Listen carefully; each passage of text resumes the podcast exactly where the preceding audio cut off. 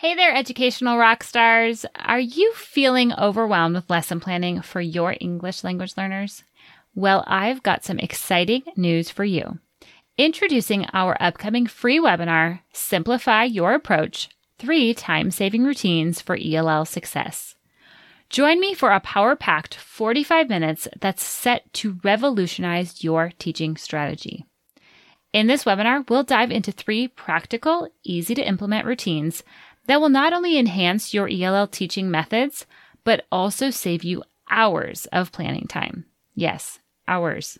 So, whether you're a seasoned pro or just starting out, these insights are tailored to help everyone make the most of their teaching time. Plus, you'll leave this webinar ready to implement these routines the next day. So, mark your calendars for our two upcoming dates. I don't want you to miss this opportunity to transform your ELL lesson planning. To reserve your spot, simply sign up at www.equippingells.com slash routines. Trust me, your future self will thank you for it. I'll see you at the webinar. Teaching ELL students is a privilege and a joy. Is it easy? No way. But with the right support, you can feel empowered to tackle each day with ease and confidence. I'm your host, Beth Vaucher, founder of Inspiring Young Learners. With over 10 years of teaching both nationally and internationally, I know what it takes to ensure that your ELL students have what they need to thrive today, tomorrow, and for life. I'm on a mission to empower you to equip your English language learners. Welcome to Equipping ELLs. Let's get to today's episode. Hey there, Malia. How are you? Welcome to the show. I'm so, so excited that you're here today. Well, thank you so much for having me. This is such an honor and a pleasure. I love all the work that you do, and I can't wait to dive in. I'm excited to dive into. We have a lot to cover. We do. So we're going to we're going to jump right in. I would love though for those who are not familiar with you if you could share just a little bit of background, your teaching experience and what you're doing now. Sure. I started teaching back in 2003 and I was put in a second grade classroom. I had about 18 students. And I assumed that on that very first day of school, all of my second graders would be fluently reading because, of course, they had, in a lot of cases, pre K, kinder, and first grade. And that just was not the case. So, that very first year of teaching sent me on a lifelong journey to figure out this thing called reading and really pinpoint the best teaching practices that get the best results for kids.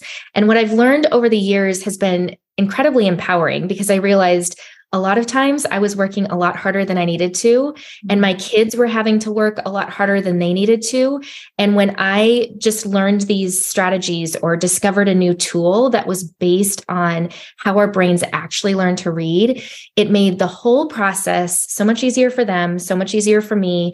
And it was really empowering and exciting. So now I'm on a mission to share all of these strategies and tools with other teachers around the world so that we can all be our very best teaching self and help all of our kids learn to read in a really easy, enjoyable way. Oh, that that sounds refreshing. And I know we're all like, yes, we need that. Teachers, the ones in the classrooms are saying there has to be an easier way to do this. This has to be simpler.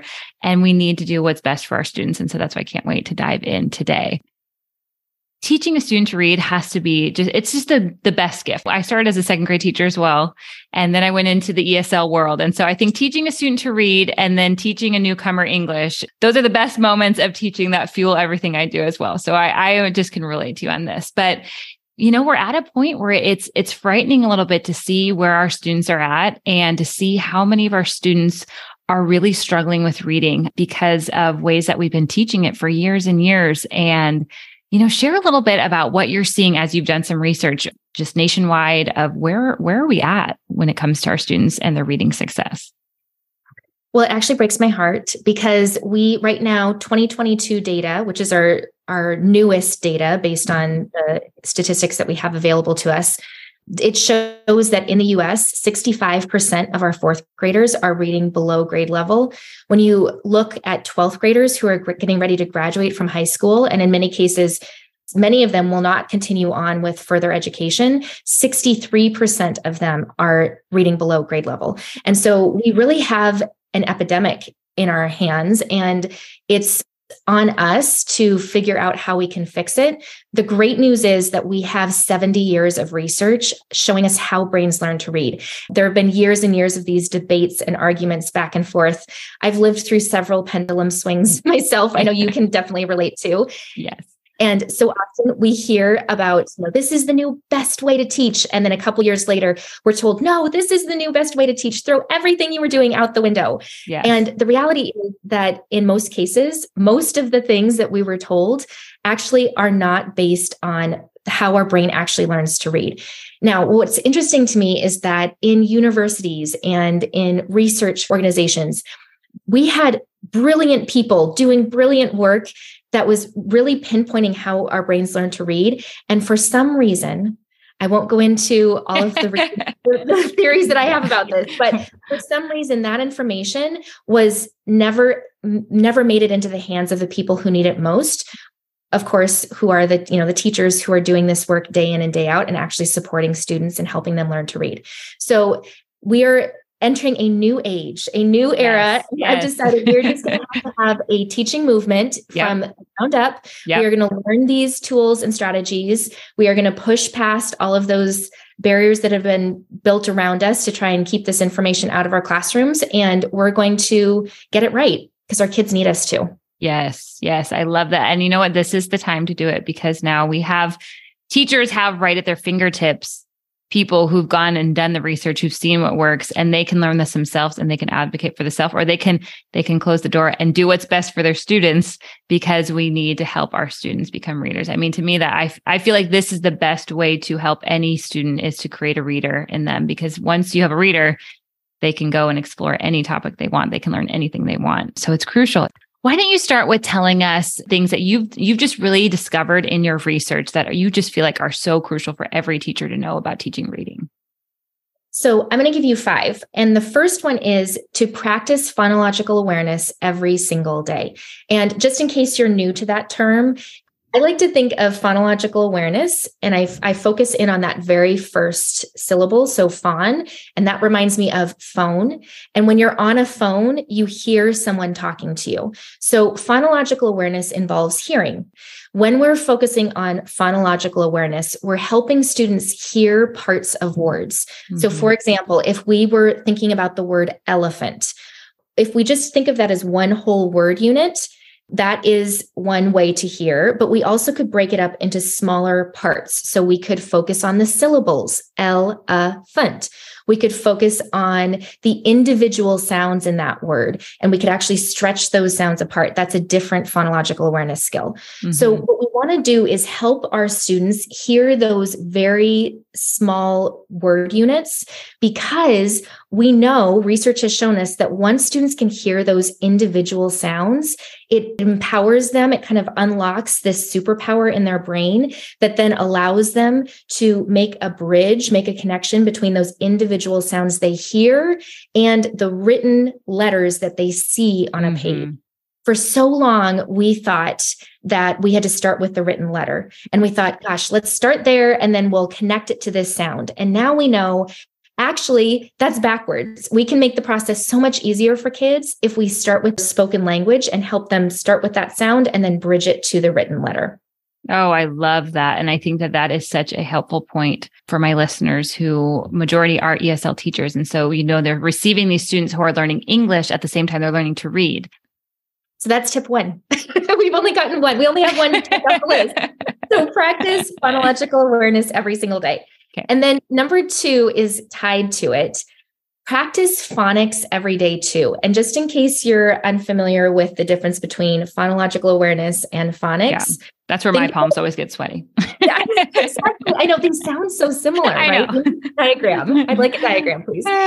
So we what we're doing is we're connect, we're creating that bridge. So I like to think, and forgive me, I'm going to give you a cartoon version of history here for just a okay. second. This is what made it really click in my head. So, if we think back 100,000 years ago and we imagine cavemen and cavewomen roaming the earth in their little caves and grunting and groaning and pointing at each other, you know, to communicate.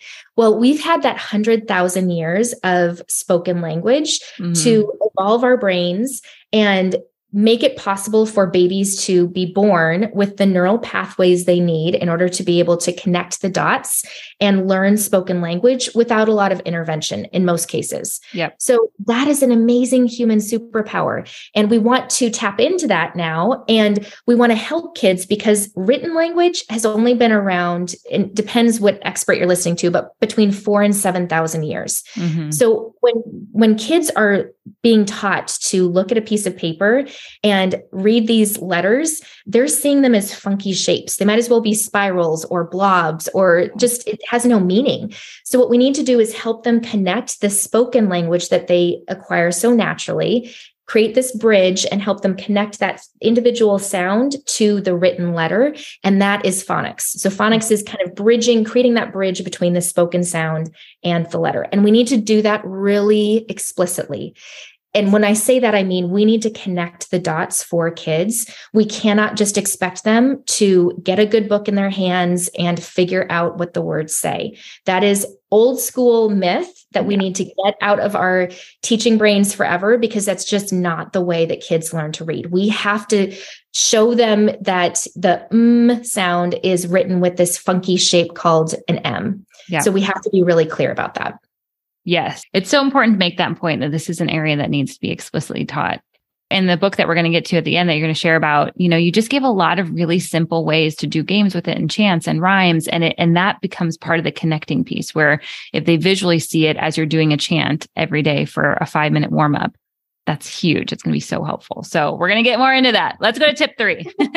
okay. Tip three trade sight word flashcards for sound maps. So again, I'm of the early 2000 era. Yeah. And I, for years, would print off two copies of sight word flashcards for my kids. They would cut one apart and put it in a baggie and take it home. They would cut a second copy, put it in a baggie and keep it at school. And we would spend time every single day drilling those darn sight words. And when it came Friday, you know, when we had our, our spelling test, it would be a hit and miss experience. Sometimes kids would ace them, but sometimes they still were struggling. And we had spent so much time trying to memorize those sight words.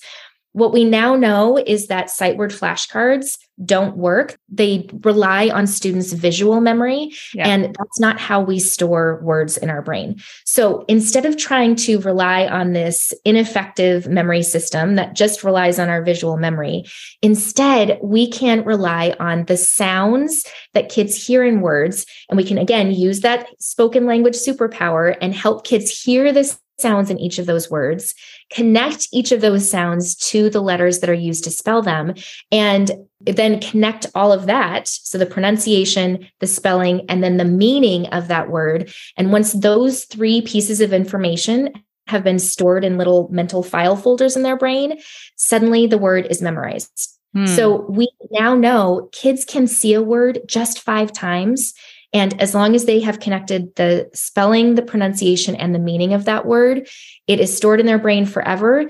And we can throw out those sight word flashcards once and for all. This was a very eye opening thing for me that I was like, ah, I've spent so many years teaching kids, like, let's just memorize this words. Oh, you're on word list too. Here you go. And so I was like, wow, feeling very overwhelmed. I spent so many years on this, but we're we're turning the page. We can we can move forward with this. Can you just walk us through real fast what that would look like? Seeing a word, knowing the sounds of it. No, of course. Yes. I love getting into the weeds because yeah. let's be real, as teachers, we need to know what it actually looks like. Yes. So so let's take the word can. Okay. So, first thing we're going to do is we want kids to be able to hear the individual sounds and words. And if we can make this multisensory and active, that's yep. going to help their brain. So, we are just going to simply tap the sounds that we hear, and we can tap on our palm of our hand, we can tap on a table. So, we're going to tap out the sounds that we hear in the word can. Ah, n. Once we've tapped those sounds, now what we want to do is we want to build that bridge, start building the bridge between the sound and the letter. Mm-hmm. So we're not going to jump straight from the sound to the letter. Instead, what we're going to do is we're going to have kids draw a square, or you can give them a mat that has a row of squares too. Um, and we're going to have them have one square for each of the sounds that they hear in that word. So I'm drawing one square, ah, I'm drawing a square next to it. Mm, I'm going to draw a third square. So those are going to be our sound boxes. Okay. Mm. So we have suddenly helped our brain see, okay, I hear these sounds, and now these sounds are represented by something. In this case, these squares. Now, what we're going to do is we're going to say, now let's, we've built the bridge. Now let's get over to the other side. And I want us to connect each of these sounds to the letters that are used to spell it. So in that first square, I'm going to write the C because I know that's how I represent that sound. In the next box, ah, I'm going to write an A because again, that's how we represent that sound. And in the last box, I'm going to write an N. I'm going to write an N because that's how we represent that sound. So we have taken kids from just listening to the sounds. We created that bridge by drawing the squares so that they know that it's represented some other way. And now we've connected it to the written letters C A N. And when we have them do that five different times, then we know that, okay, now they've connected the pronunciation and the spelling. And mm-hmm. if we mm-hmm. can then help them connect the meaning too by holding a Campbell's soup can in their hand, then they're going to have memorized that in their brain and they won't have to drill any more sight word flashcards to work on it. Wow, I love it. Thanks for walking us through that because that is really helpful to kind of just see what that looks like. I mean, you can essentially do that with any new word that you're introducing with students, spending that time really listening to the sounds, breaking up the word, connecting it, and then bringing in the visual support to really solidify it. I love, I love that. So, all right, we're running out of time. Oh no. Okay, go to number four. okay, so number four is sorting sight words by phonics skill. This is okay. again one of those epic mistakes I made I, year after year after year. So I used to just go through the list, you know, yep. this is list one. We're going to work on all these words. And then I'd flip the page and it was list two.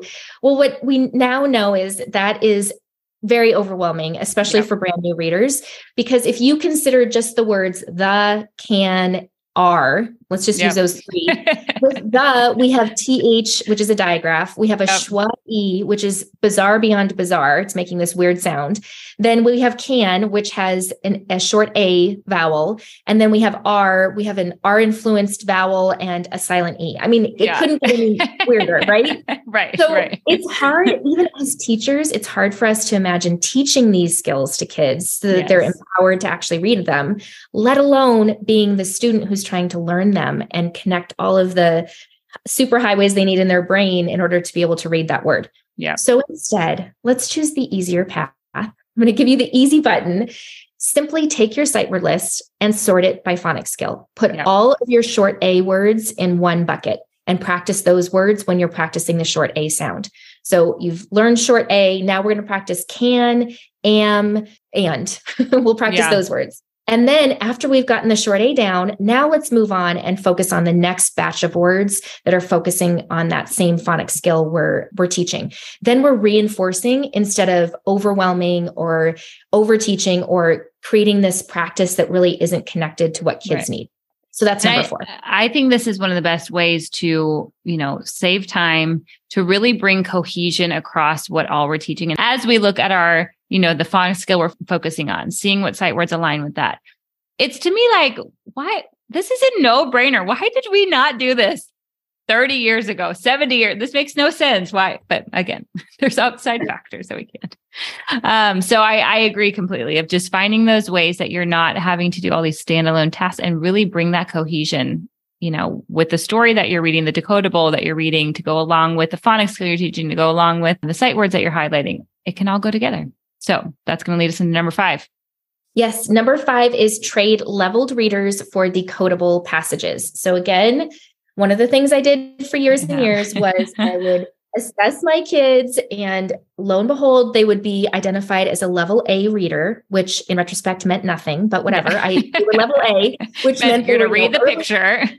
exactly. They could read the picture and they could predict the repetitive pattern yeah. as they went through the page. So I would give them this leveled A book and expect them to do what we were just describing, where they're looking at the pictures for clues and they're trying to guess what these unknown words are by looking at the picture or thinking about what would make sense. So that is a great guessing game. But what we're really trying to instill in our kids is reading skills. We want them to become readers, not great detectives. So, what we are going to do is we're going to take all of those leveled reader books and we're going to donate them to the upper grades when kids have learned all of the skills they would need to learn in order to be able to actually read those words. Mm-hmm. And then we are going to have kids practice reading decodable passages. And in case you're new to that term, think of decodable. I like to think of it like detectives breaking a code. So if you give them a cipher wheel that has, you know, A is this funny simple and B means this, and you're helping them, they, you've given them a tool that breaks this secret message. That's what we want kids to be able to do when they're looking at a page of words. We want them to have the skills in their brain already that helps them turn those funky shapes called letters into actual sounds that they can sound out. So if a if a passage is decodable for Johnny, it may not be decodable for Juan because mm-hmm. you know, Juan may have different things that he's working on, right? Or Susie Q might be struggling with digraphs. And so a passage filled with digraphs is going to be too difficult for her. So every student is going to need something different, but whatever their just right level is, whatever their just right passage is, it needs to be decodable. So that is tip number five. Super, super helpful. A question about that with you know, the leveled readers, it was usually sitting down with a fluency passage, marking how many words they had correct, how many words they had wrong, the errors, all that stuff. With decodables, because you still need to have a pulse, like you're saying, on what skill they're working on. How do you go about that? Do you have an assessment, a phonics assessment that you just have them work on and read to? How does that look? Exactly. Yes. So I actually assess students' phonological awareness and their phonics. So those okay. two pieces early on, because what we found is that a lot of times students who are struggling with reading, especially as they're expected to read more fluently, if they've learned the phonic skills and they are still struggling to blend those sounds together, for example, so they know at, but when it comes to actually blending yeah. them, they can't do it the problem is actually phonological awareness. It's okay. not phonics. So I think of I like to think of it as building a house. Like if you think about a house, there's a foundation that's going to be our mm-hmm. phonological awareness skills. And then the walls and the roof of the house are phonics and our orthographic mapping and our fluency and our language comprehension, all the other things. Yeah. Well, those walls and roof can't be steady and strong if the phonological awareness has cracks and holes in it. Okay. So it's just really important that you assess both pieces phonological awareness and phonics.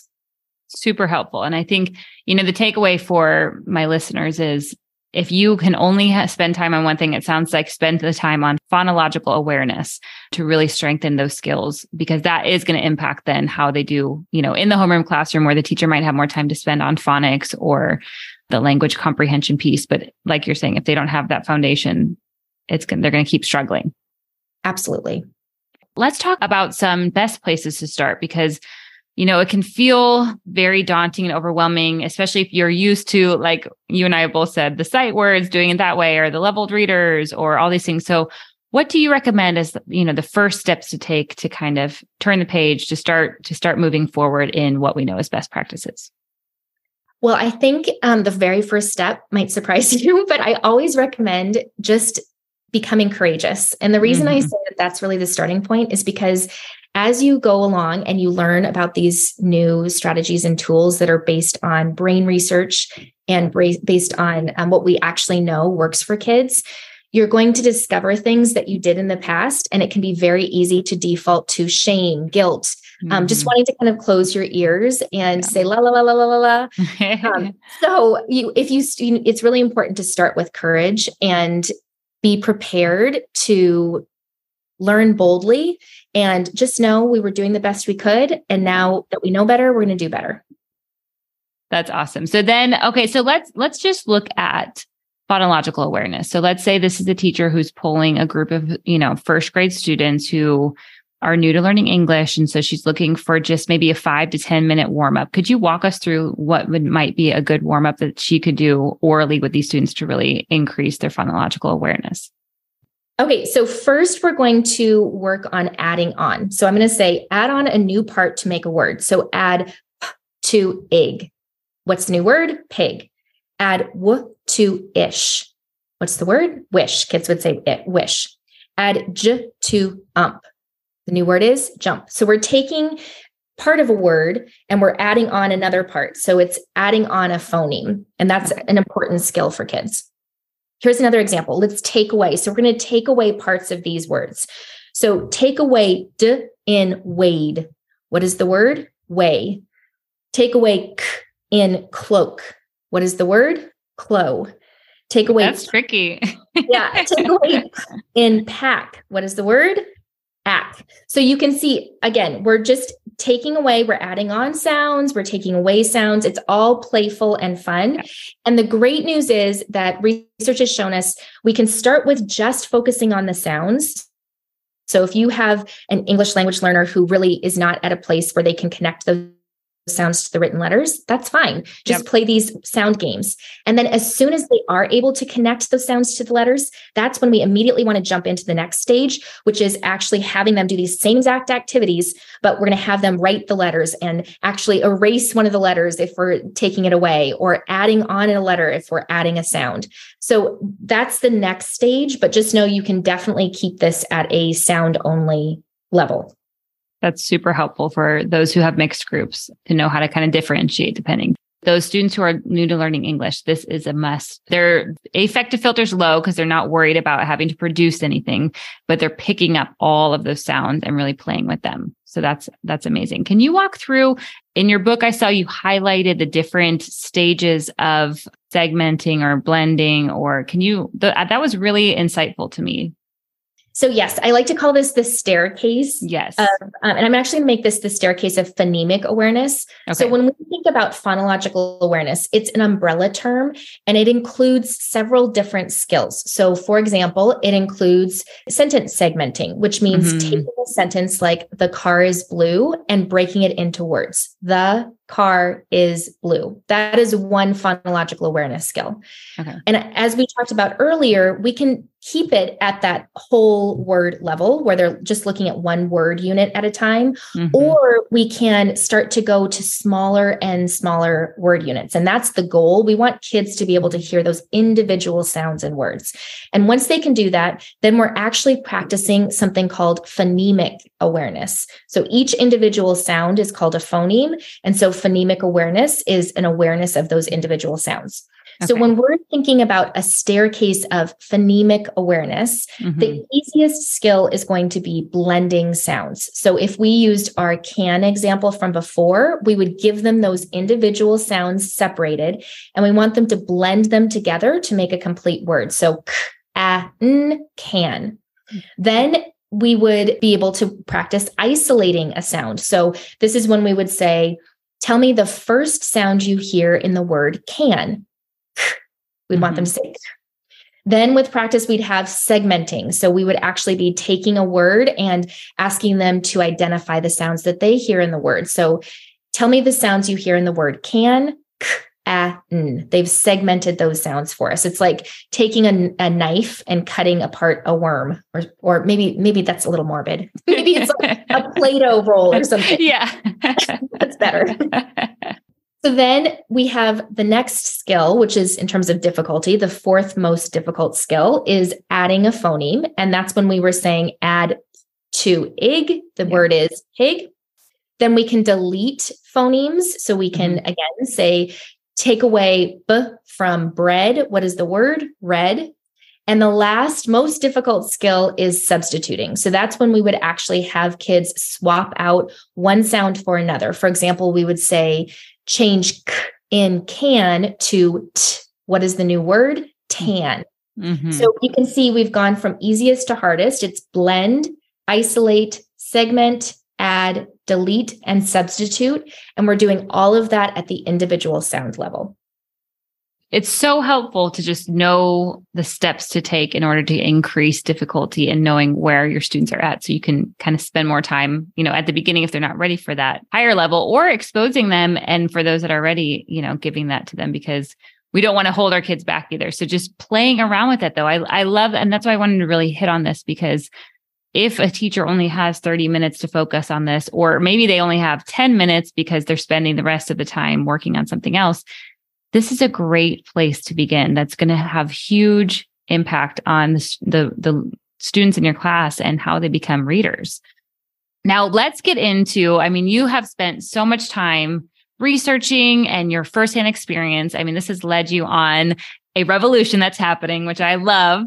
So tell us more about your book, that just recently came out and um, just share more about what that's all about. Well, I as as we talked about ahead of our actual recording um, i am like you in that i love practical information. So it's great to read research. Obviously that's important. It's important yeah. to read journal articles. But when it comes to actually implementing it in the classroom there's this huge gap of information. And as we know, researchers haven't been talking to classroom teachers. And so I wanted to help fill that void. And so I wrote a book called The Science of Reading in Action. And that word action was the most important word in the entire title for me because it really is about giving you the tools and strategies that you need right now to be able to walk into your classroom and see bigger, faster, easier reading results for your kids so that you feel more empowered. Your kids are enjoying the process more and they're making more progress. So it's a win for you and it's a win yeah. for them. And so I really intentionally made this book as quick and easy to read as possible. I included a lot of analogies to make to cut away the fancy jargon. Nobody needs that. Nobody needs to be weighed down yes. by the stress of trying to understand fancy vocabulary. Um, so I really tried to cut all of that away and make the information as easy to understand as possible. And then also pair that information with the tools that you need right now to be able to implement it. So there are tons of QR codes. You can get tons of bonus cheat sheets and sound maps like we were talking about earlier. You can actually get a couple to print off and use in your classroom right away. So it really is a an all-in-one toolkit that I hope will empower you to feel more successful.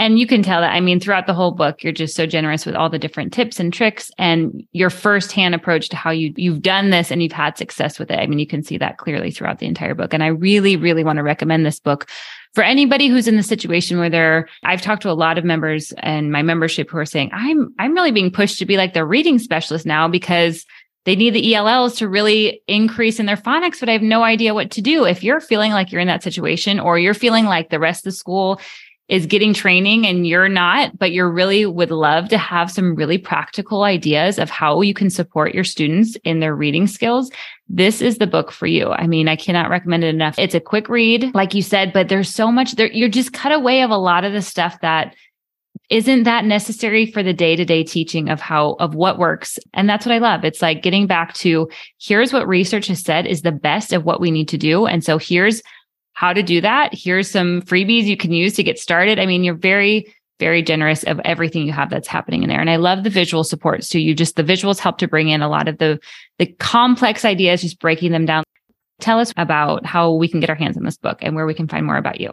So you can grab the book anywhere books are sold, Amazon, Barnes and Noble. Just type in the science of reading in action and you'll see it. It has a bright yellow cover um, and a brain right at the top. Cause yeah, I love it. I love um, it.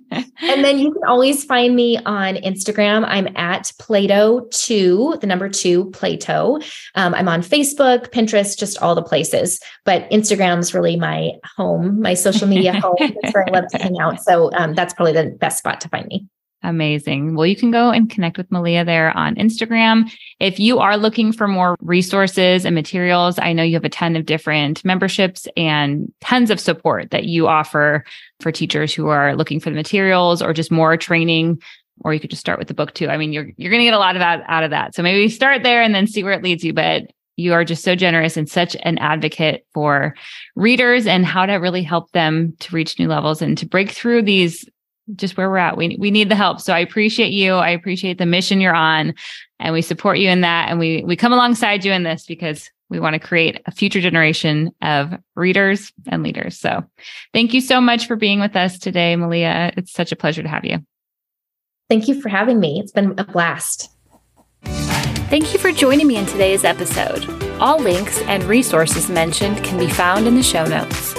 If you're looking for even more support and done for you resources created specifically for the needs of ELLs, head to inspiringyounglearners.com. I'll catch you here next week. Until then, take that next step to keep equipping your ELLs.